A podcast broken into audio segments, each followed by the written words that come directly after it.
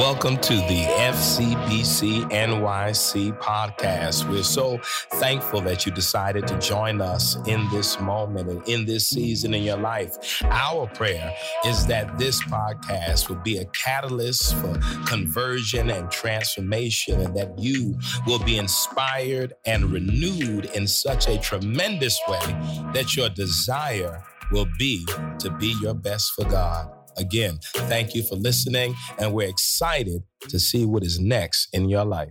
We are an ever-evolving community of visionaries, dreamers, and doers.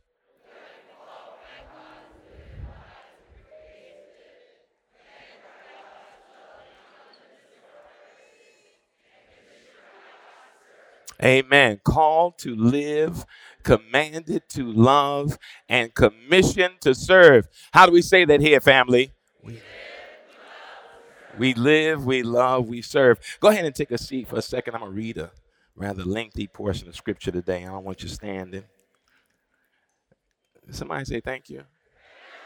I, you're a real piece of work. That would be the deacon right here in front who said that. Look, and then y'all fanning in wintertime. I love it. I love it. If I put that air on, though, you're going to be, I won't do it. Luke fifteen. I want, you know, I, I, I have to say this. I'm I'm never amazed. I'm, you know, I say this all the time. I'm always amazed. Um, there are believers. There are Christians. And I probably may say something like this every week because folk are already mad at me. So, I mean, if you're going to be mad, double down on it. Let me, you know what I mean? Um, I, I'm amazed at how people who say they are believers are so, uh, how can I say it, antagonistic when it comes to love. I, it is amazing how people who claim to be believers can say some of the most mean-spirited, hateful things you can imagine. On Tuesdays, some of you know, on Tuesdays, um, I co-host uh, Keeping It Real with Reverend Al Sharpton on Tuesdays. And every Tuesday, I got to tell you, there was a brother, I won't tell his name, because he, he might have been converted and start watching now. But, you know, every Tuesday, it was like he would listen to my sermons on Sunday, and he knew he could call on Tuesday. And every week almost, he came challenging me and saying all kind of stuff, saying I was a heretic and and how I was, you know, I was a, a, against the teachings of Jesus and all this stuff. So on this one, I, I laugh it off because he would come with some whoppers, man, on Tuesday. And then there's one particular Tuesday, which was actually the last Tuesday I ever heard from him. I mean, he was faithful. Every Tuesday, this brother called. But this Tuesday was the end of that. I got a little frustrated, you know, not upset with him. But I was like, let me, that's right. That's my granddaughter saying, see. And I said, let me ask you a question. I Because he told me I was an enemy of Christianity. And I said, ooh. I said, okay. I said, so brother, so-and-so. I said, so you you you think I'm a heretic? Absolutely. You think I don't love God? Absolutely. You said I'm an enemy of Christianity. He said, absolutely. And I said this, okay, do you believe in Jesus? Yes, he's my Lord and Savior. I said, good. So you actually follow Jesus? He said, absolutely. I said, tell me how Jesus says to treat your enemies. He he fell right into the trap. Matthew five, Jesus says this, it has been said, love your neighbor and hate your enemy. But now I say, love your enemies. Pray for those who persecute you. And that's not even the good part. Watch this. Love your enemies. Pray for those who persecute you so that you may be children of God. Some folk miss that part in Matthew five. Love your enemies. Pray for those who persecute you. Not hate, threaten, abuse, attack, name call, love. It's not at the point of your comfort that your faith comes out. It's at the place of your discomfort where who you are comes out. I just think that's interesting. So in that same vein, Luke fifteen. I'm going to read. It's long. That's why I want you to sit down. I don't want nobody falling out on me. I got to read the whole thing. So after I read, I won't have much preaching to do. You'll get the story. But Luke fifteen, eleven through thirty-two, I got to read it all. All right. Then Jesus said, there was a man who had two sons. The younger of them said to his father, you know this story. Father, give me the share of the property that will belong to me. So he divided his property between them. A few days later, the younger son gathered all he had and traveled to a distant country. And there he squandered his property in desolate living. God, I don't even know what that means, but desolate was bad. When he had spent everything, a severe famine took place throughout that country, and he began to be in need. So he went and hired himself out to one of the citizens of that country, who sent him to his fields to feed the pigs. He would gladly have filled himself with the pods that the pigs were eating, and no one gave him anything. But when he came to himself, he said, how many of my father's hired hands have bread enough and, and to spare? But here I am dying of hunger. I will get up and go to my father, and I will say to him, Father, I have sinned against heaven and before you. I am no longer worthy to be called your son. Treat me like one of your hired hands. So he set off and went to his father, but while he was still far off, his father saw him and was filled with compassion. He ran out and put his arms around him and kissed him. Then the son said to him, Father, I have sinned against heaven and before you. I am no longer worthy to be called your son. But the father said to his slaves, quickly, bring out a robe, the best one, and put it on him. Put a ring on his finger and sandals on his feet, and get the fatted calf and kill it. And let us eat and celebrate. For this son of mine was dead and is alive again. He was lost and is found. And they began to celebrate. Now his elder son was in the field, and when he came and approached the house, he heard music and dancing. He called one of the slaves and asked, what's going on? He replied, your brother has come, and your father has killed the fatted calf because he has got him back safe and sound. Then he became angry and refused to go in. His father came out and began to plead with him, but he answered his father, listen, for all these years I have been working like a slave for you, and I have never disobeyed your command, yet you have never given even a young goat so that I might celebrate with my friends. But when, the son of, but when this son of yours come, came back, who has devoured your property with prostitutes, you killed the fatted calf for him. Then the father said to him, son, you are always with me, and all that is mine is yours. But we had to celebrate and rejoice, because this brother of yours was dead and has come to life. He was lost and has been found. Amen. Let's pray. God, thank you for this day. Thank you for this time. Thank you for this season. And thank you for your, your amazing grace. Your amazing grace. We love you, God, because your love and mindfulness of us is unmatchable. And for that, we say thank you. Now, oh God, in this time, let your word do its own work. And we'll be sure to do our part, which is to live, love, and serve. We thank you, God. We honor you, God. And it's in your name we pray. Amen. Let me read that last verse, verse thirty-two. But we had to celebrate and rejoice, because this brother of yours was dead and has come to life. He was lost and has been found. Amen. I, I want to just share this thought today, and I'm going to make it clear.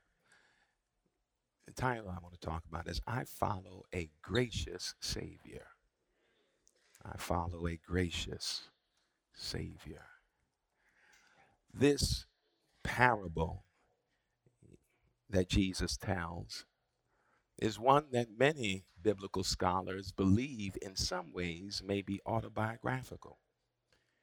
They believe that in some ways Jesus might have seen himself maybe as the younger son who lost his way for a while but then came back. There's a big debate about that. But there's one thing that's not debatable about this scripture in Luke fifteen, and that is the context of this story. This story comes as the third story in kind of Jesus's parabolic response. In other words, his teaching in parables in Luke's gospel. And the teachings arise because Jesus is questioned. You read Luke fifteen when you get a chance and check it out and see what the impetus to Jesus' teaching in Luke fifteen is. In Luke fifteen, Jesus talks about someone who lost the sheep. And when they found the sheep, they invited everyone to celebrate with them. Then he goes on to talk about someone who lost a coin, who swept the whole house looking for this one coin. And when they found it, they celebrated what was found that they thought was lost. And then Jesus comes to this story here. There was a man with two sons. The impetus to these teachings is one that unfortunately is tragic. Tragic on many levels because the impetus that necessitated Jesus teaching these three parables, unfortunately, is still the same kind of context that exists today. There are people who are believers who think that when you believe in Jesus and accept Jesus as personal Lord and Savior and even call themselves Christians, it means now that you have become so fragile with your faith that you can't be around, quote unquote, sinners. Notice what I said. Who think, who become so fragile with their faith that somehow they're not able to associate with sinners or people that are viewed as untouchable, unlikable, unlovable, and problematic. Why is that? Well, the impetus, you guessed it by now, to these three parables is that the scribes and the Pharisees came to Jesus' followers and said, "We are confused. How can your teacher claim to be one sent by God? But he eats and hangs out with sinners and folks who have horrible reputations and people who, well, who may be distasteful. Like, how is it that your teacher claims to be one of God, and somehow these are the people he chooses to hang out with?" I mean, the first obvious thing is that Jesus is clear about who he is. When you're clear about who you are and your connection to God, you don't live with fragile faith. You live with a deep and strong abiding belief because you know who you are. And then when you know who you are, you also understand that the opinions of people who don't know you do not matter. I hope someone lets that sink in today, because sometimes we have a tendency to get discombobulated, disjointed from, by people who don't really know us. And somehow we think that those who know us can actually have opinions about us that we now hold on to. And we, we let set in our spirit and upset us. I heard some words. I, it was a gospel according to T I, the rapper. And he was given an interview, and T I said, he said, first of all, he said, "I don't worry about people who talk about me who don't know me." Second, he says, and this was the part, he said, here's what you got to remember. If you live for the applause, you'll die from the booze.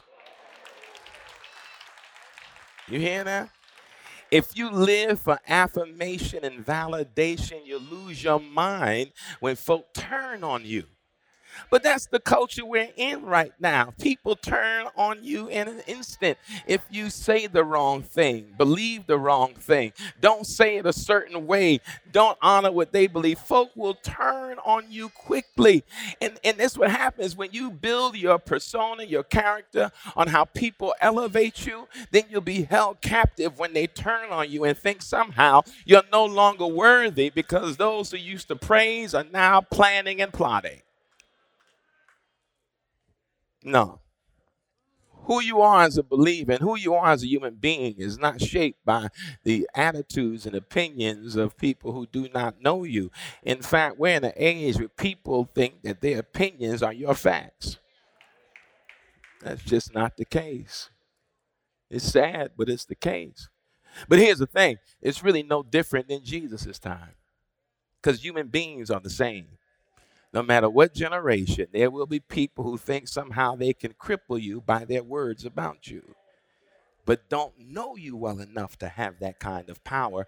And so if they don't know you well enough to have that kind of power, don't give them power by elevating their foolishness. I wish I would get in a social media argument with somebody I don't even know who, who, Who, who who hide under a name that ain't theirs. And no, you know, you came and stand strong on your name. I'm supposed to engage you. I wish I would elevate your profile by stooping down to engage in foolishness. Mm-mm. I don't have to defend me because I'm clear about who I am. All right. So here it is. Jesus is asked by the religious establishment, those who are the gatekeepers of the status quo of religion in their times, who have a problem with him now hanging out with sinners, people who are problematic. Whole lot of us in here. There's a whole lot of us in here right now who other people deem as problematic. Because they know your history, your background, your past, and they wonder how in the world are you in church now. Well, that's okay. You let them know. If you have a problem with me, I know somebody who wouldn't. Watch it. There was a young man, Jesus said, who had, and the story is really self-explanatory, but let me just highlight a few things. The young man comes to the father, give me my inheritance. I want my money now. I want whatever you had reserved for me, Father. I want it now. Now, I'm going to point out the things that are not said, not the things that you read, because the things that you read are obvious again. The story would seemingly be obvious, but for some folk, it's not obvious, which is why many people who use Christianity and their religion as a weapon stay a thousand miles away from this story. Matter of fact, they stay away from Jesus' teaching, period. That's deep, but we'll get on that another day. There was a young man who won his stuff. Now he says, give me my inheritance. Notice what does not happen. The father didn't even argue. There's no fight from the father, which is deep. He asked for it, whether it was out of arrogance or his ego or whatever it was, or just his desire to go out and live a little bit. He asked for it, and the father gathered the things and gave it to him. No fight. Notice that. The son then takes it, and he does what we do when we get a little change in our pocket. He said, I'm about to go get it in. I know he went and got the outfit that he had his eye on for a moment and went and got fresh, and, you know, had all was eating out heavy and, you know, tipping big, you know what I'm saying? And, 'cause you know how when you get a little money, you like to tip big, right? You don't really tip big when you by yourself eating, but when there's others around, you, you know, you want to flex. He tipping big, he living good, he throwing parties, he taking care of everybody with that little change he got. I could imagine he went in the spot, was like, you know what, everybody drinks on me tonight. Because everybody loves being around you when you that person, right? When you walk in and you just, you setting it out for everybody. They love that. And so he's living that. But here's the thing, the money runs out. And then the money ran out. Usually, Relate, some relationships are connected to the presence of financial resources. Y'all didn't get that? Okay. There's some folk who stick around as long as you got money. When you ain't got no more money, they leave. So then it says he was alone. Didn't have anything. He goes and gets a job working in the, in the, in the farm, let's say to speak. He gets a job because now he needs some money to support. He's just living for the basic things. And then the, the, the, the owner of the facility said, look, go out there and work and feed the pigs. He's feeding the pigs. And here's what the scripture says. Nobody gave him anything. All the folk that were probably around when he was high on the hog, living good, were there. And soon as things didn't look too good, they disappeared. And he found himself alone and nobody gave him anything. He's sitting there and now he's forced to eat what the pigs are eating. It's rough. But then something happened. It happens to all of us sometimes when we hit what we may call rock bottom. It said this, and he came to himself. Man, my God, that one line is the line that transforms lives. And he came to himself because we all have that moment. We living, doing our thing, living how we want to live sometimes and getting caught up in things we have no business getting caught up in and doing things we have no business doing. You got to be honest about that. You didn't come here this morning to lie about it. You got to be honest about that, that you weren't always sitting in here talking about every praise is to our God and stuff like that, that there was a time in your life where you were living and doing things. You weren't thinking about church. You weren't thinking about coming to no sanctuary. In fact, Sunday was your day to recover from Friday, Saturday. And so you were at home chilling on Sunday morning, easy. And now here you are singing and all this stuff because you know that there was a time you had that come to yourself moment. We all have those moments. Can I be honest with you? You have multiple coming to yourself moments. You don't just have one. You have several. How many of y'all had several of these moments in your life where you had to always over and over again remember who you were? Oh, my God. I can't believe I made that decision. I can't believe I found myself here. And again, there it is again. I'm here again. I promised God that I would never do this again. I made that promise. I said, God, if you get me out of this thing, I'll go to church every Sunday. I went to church the first three Sundays. By the fourth Sunday, I was tired from Friday, Saturday again. And then you went there again and you found yourself in the jam again in another situation. And then you started being transactional with God again. God, if you get me out again, I promise. I know the last time I said it, I didn't honor it, but this time. I'm talking to the honest people in here today. Right?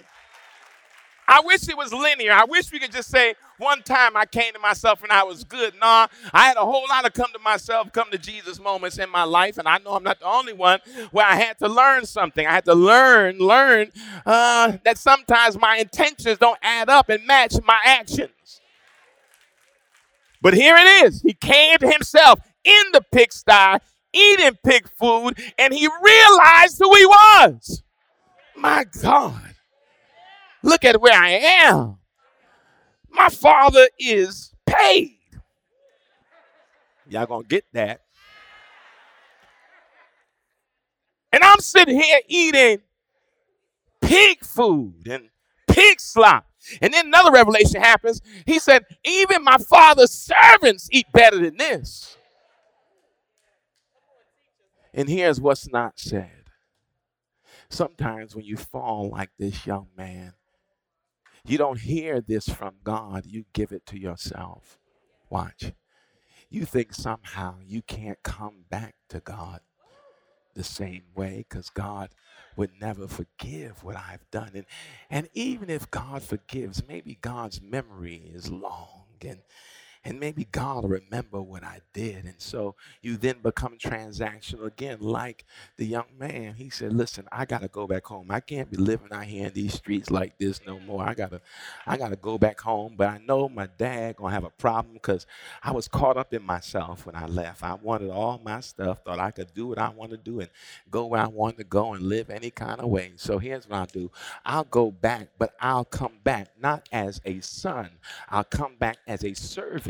Because the the the title son has expired because of my decision.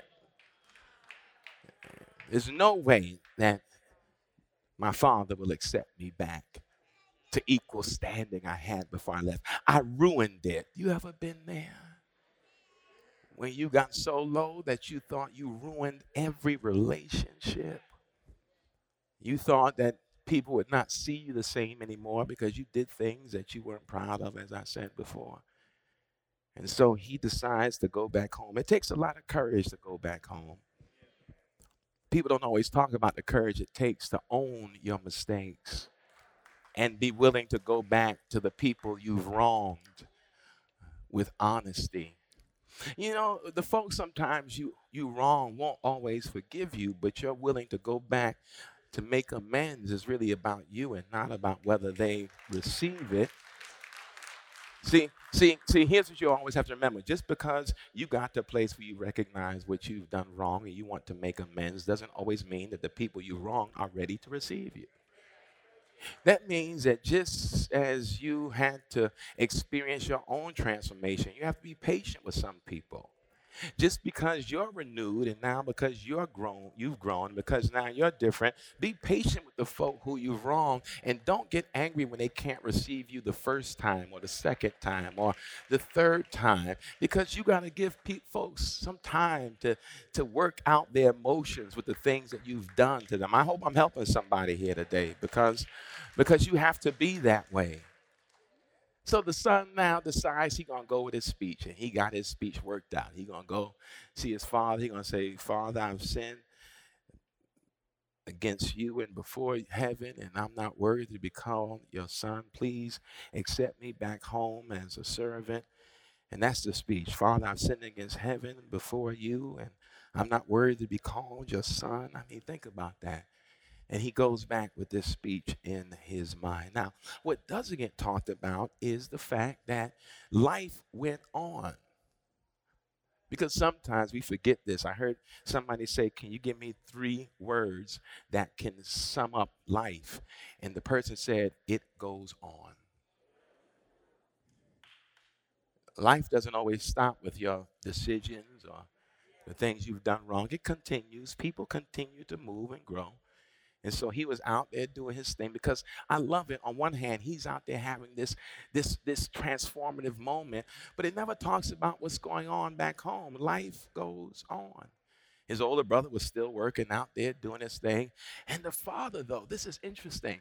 It would seem that although the father was still moving on with life, he still was holding out hope for his son.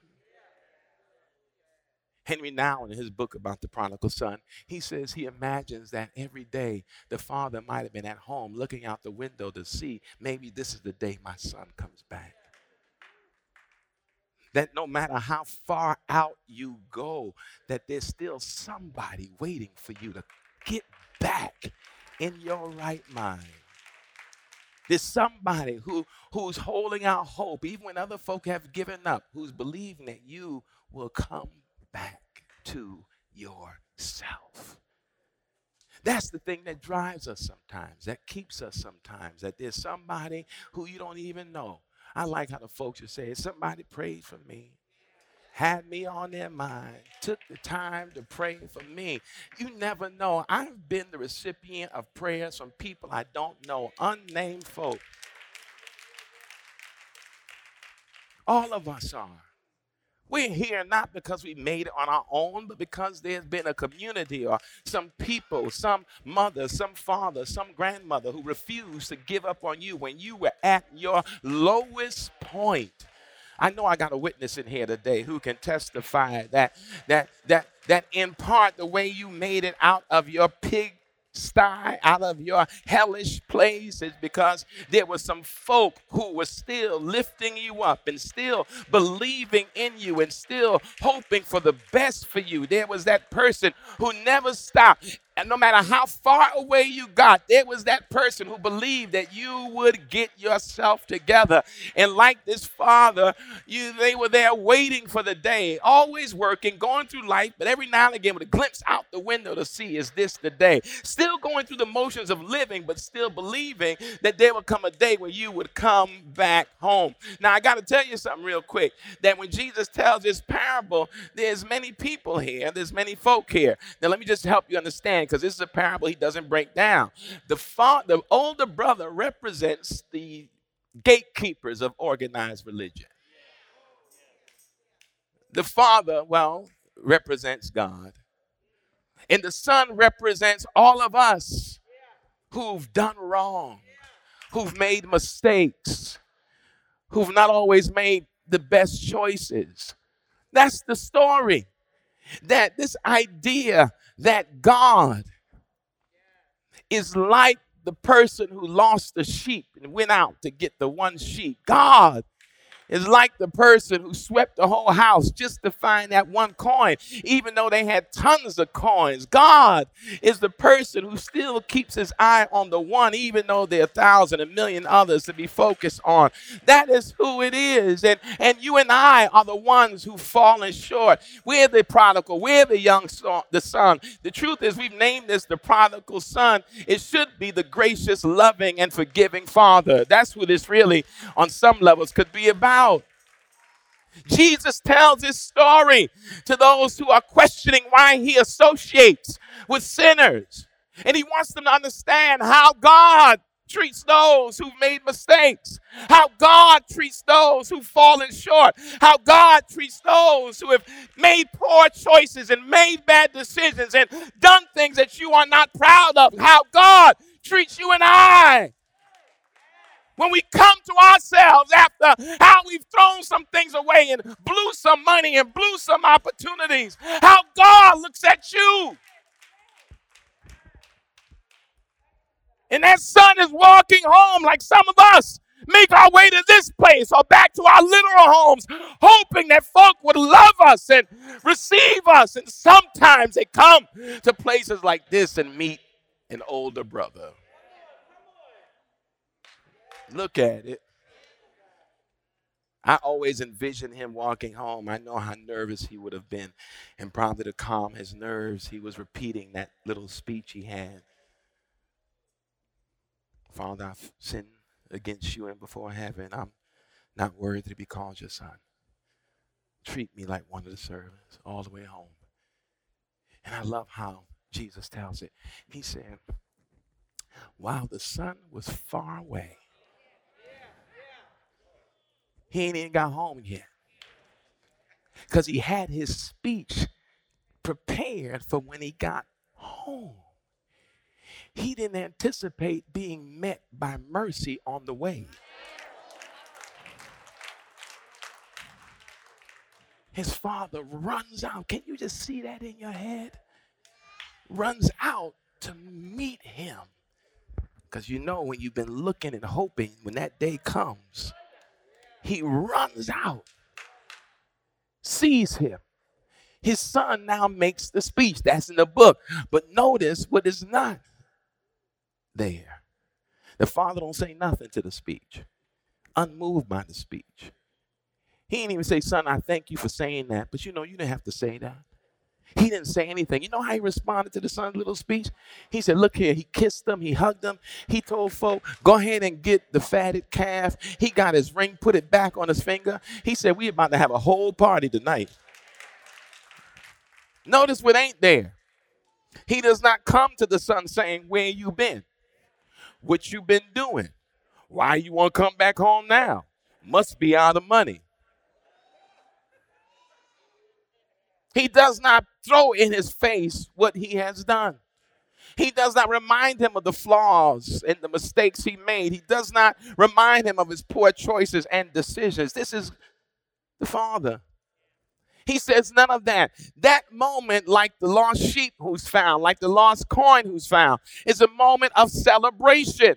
This is where we make a mistake. We want people who feel already bad about what they've done and carrying the weight of guilt and their own actions. We want them to come to us. We want them to feel sorry and feel bad and feel hurt that you can't receive, come back to church and you ain't come here and get your life right. No, the Father represents how we are supposed to be with those who already walk with the guilt of what they've done. Remind them how valuable they are. Remind them how worthy they are. now. Remind them that this is a time of celebration, that, that you, yes, yes, you've made mistakes, and guess what? This might not be the last time we have a party, because you may go out again and you might come back. But watch this. Every time you show up, we're going to have a party. Every time you come back, we're going to have a party. Why? Somebody say, nah, you playing too much, Pastor. You can't just keep forgiving folk. Peter thought that too to Jesus when he talked about forgiveness. He said, we got to keep on forgiving, Rabbi. We got to keep forgiving. What, seven times we got to forgive? He said, no, seventy times seven. In fact,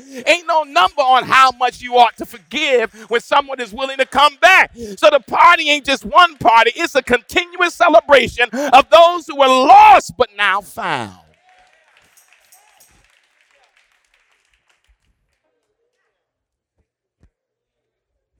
And the elder brother is tight.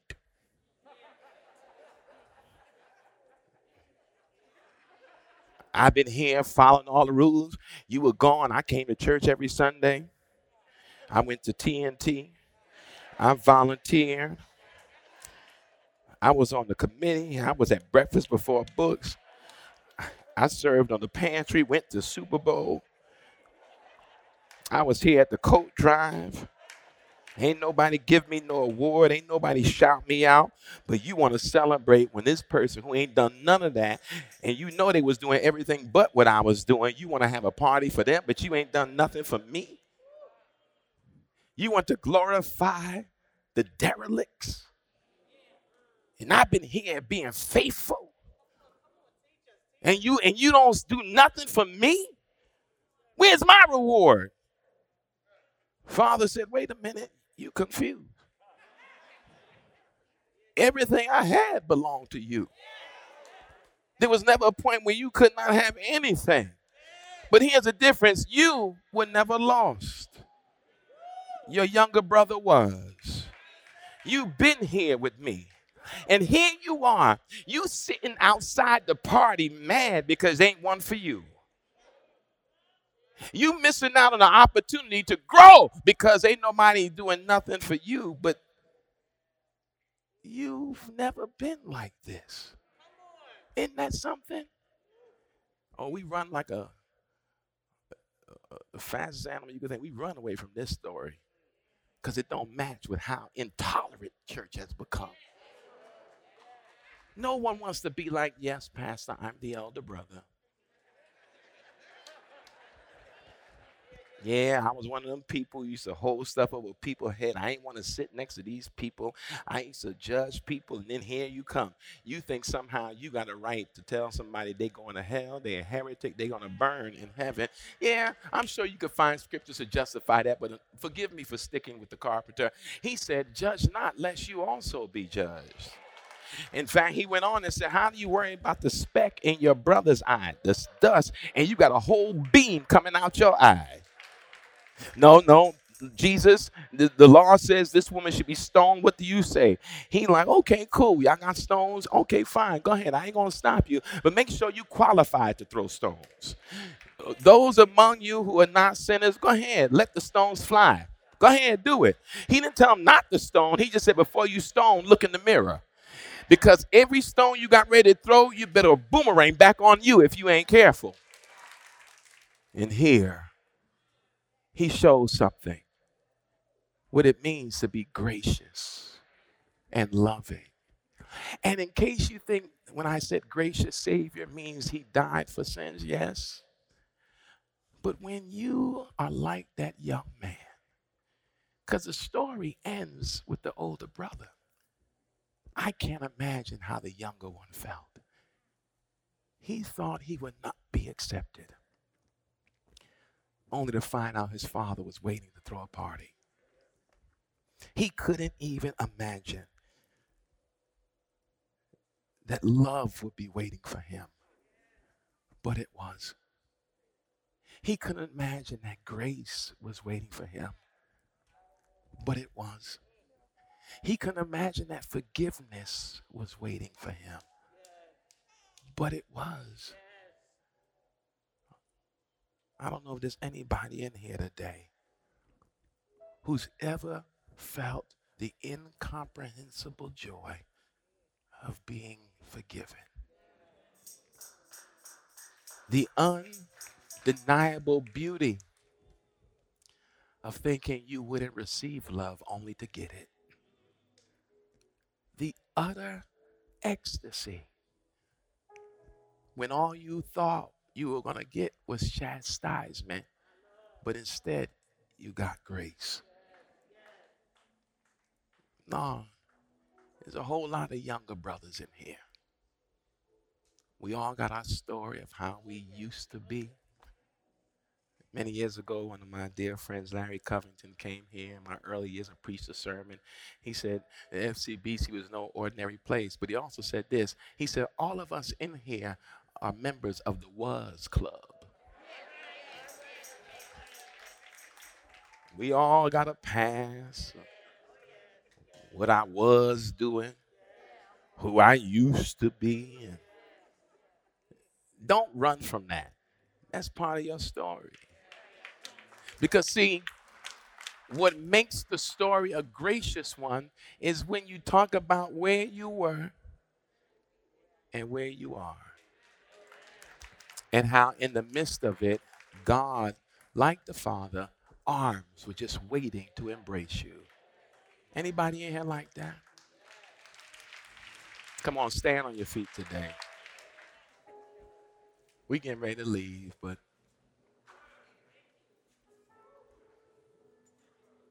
I get emotional when I think about this, because I can't tell you how many people have run to places like this only to be turned away or talked about, ridiculed. You look through social media, the kind of venom that is spewed by people who claim to follow Jesus is terrifying. If, if you want to talk about anything, talk about this gospel, the good news about someone who came to set captives free and set the oppressed free and bring sight to the blind, and to remind those of us who mourn that every day is a day of God's favor. I, I'm only speaking to those of us today. I'm keenly aware that everybody don't get it, and it ain't for every message, ain't for everybody. But for those of us who have who have stains on our resumes, I ain't talking about your work resume, your life resume. There's stains, there's some tainted spots. There's some things on there that, you know, if some folk knew, they look at you twice. And what, what nurtured you to wholeness wasn't hate, it was love. There's nothing about or nothing like being overtaken by God's love. Have you ever felt those moments? If you haven't, I pray you have this experience, because they come in some strange times. You, you laying in the bed feeling depressed, and all of a sudden something hits you. It, it's like it's like the door to your room opened and a presence walked in, pulled up next to you when you were laying down. I remember when I was a little boy, something I loved to do. I often talk about my grandfather. He was my hero, but, but when he was dying from cancer, I often would go and lay in the bed with him. Even though, you know, I was at the time fourteen, fifteen, you know, I wasn't too cool not to feel the hug of my grandfather. I would lay in that bed. He put his arms around me. Powerful moments. You see, because at that age, I didn't really understand Jesus fully or how God was. Yeah, I grew up in church, but I didn't get it. But I didn't have to get it because I had my grandfather. Because when you walk in love and grace, you represent God. There was nothing, I'm going to say it again, for me to get in that bed and lay next to him and cuddle up next to my grandfather. I'm, I'm, I'm thinking I'm cool with me, my little high top fade. And, you know what I'm saying? Little S curl on top. Y'all know nothing about that. Y'all know nothing about that. But there was something about being in my grandfather's arms that took all the pain away. I remember on one occasion when he was in the throes of cancer, he held me in his arm. I mean, there he was, clearly transitioning. He was not himself. He had lost so much weight. But he cared enough to say this to me in his own way. I was sitting in bed one day, and he said, listen, don't worry about granddaddy. And he dropped it on me. When I think about that, these words today, I get chills because because he believed in God, believed in the Bible, but he, he was dying, and he says to his grandson, don't worry about me. He said, granddaddy is going to a land that flows with milk and honey. In that moment, he was still thinking about me, about what I would deal with when he passed. That's love. I love to imagine God that way. Instead of me coming up to my grandfather, God sometimes sneaks up on me when I least expect it. In the most unlikely moments, puts his arms around me and lets me know, you can't get away from my love. Nothing, nothing will separate you and me. Nothing can separate you from the love of God. Nothing, nothing, nothing. The further away you think you are, the more intense his embrace becomes. The further away you think you are, the more his arm stretches to embrace you. So today, before we leave, I, I want you to think about those moments where you felt God's presence the strongest. And you may be saying, Pastor, I can't really identify those moments. Okay. If God is love, then those moments you felt cared for the most, loved on the most, that's your profound God moment. Think about those who embraced you, held you.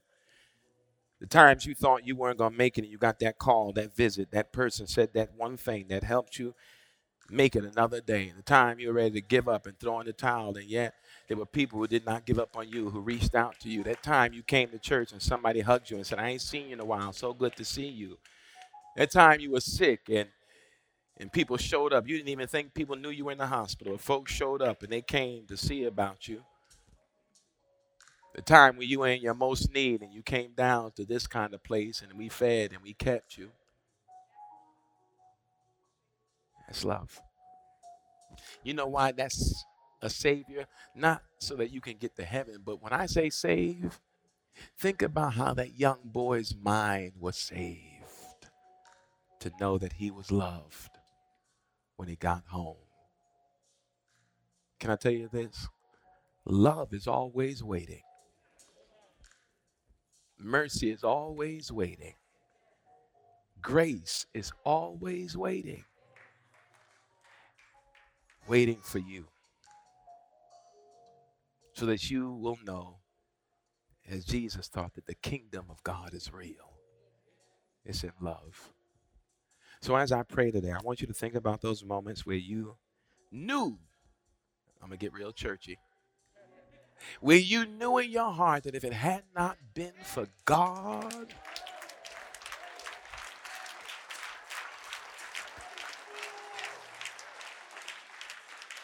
I mean, for real, for real, you would have lost it. Think about it. God, we thank you today. We love you, God. that you are so gracious, so giving, so loving, so merciful, so forgiving. God, all of us in here have stories and pasts and things that we're not proud of. And, and I know, God, there are people who just always want to punish and always want to remind us. And they have a problem with love, and they got a problem with how Jesus teaches. I don't get it, but it's there. Thank you for reminding us today, oh God, that for those who have a problem with grace, love, mercy, that's their problem, not ours, who are the recipients of grace, love, and mercy. Thank you for never giving up on us, and thank you for always remembering us, and thank you for being mindful of us, and thank you for bringing people into our lives who represent you, and thank you for those kingdom moments that break in in our lives to remind us that we are cared for. And then thank you, oh God, for the directives you give. Thank you for not being embarrassed by us, and thank you for not being ashamed of us, oh God. Thank you for not giving us guilt. That's what we give ourselves. Thank you. Thank you, God. We love you, Lord. And we've never loved love so much. We've never loved grace so much. We've never loved mercy so much. Thank you. Thank you. Thank you. And God, some of us today celebrate not a month, for that is depleting. We celebrate our lives.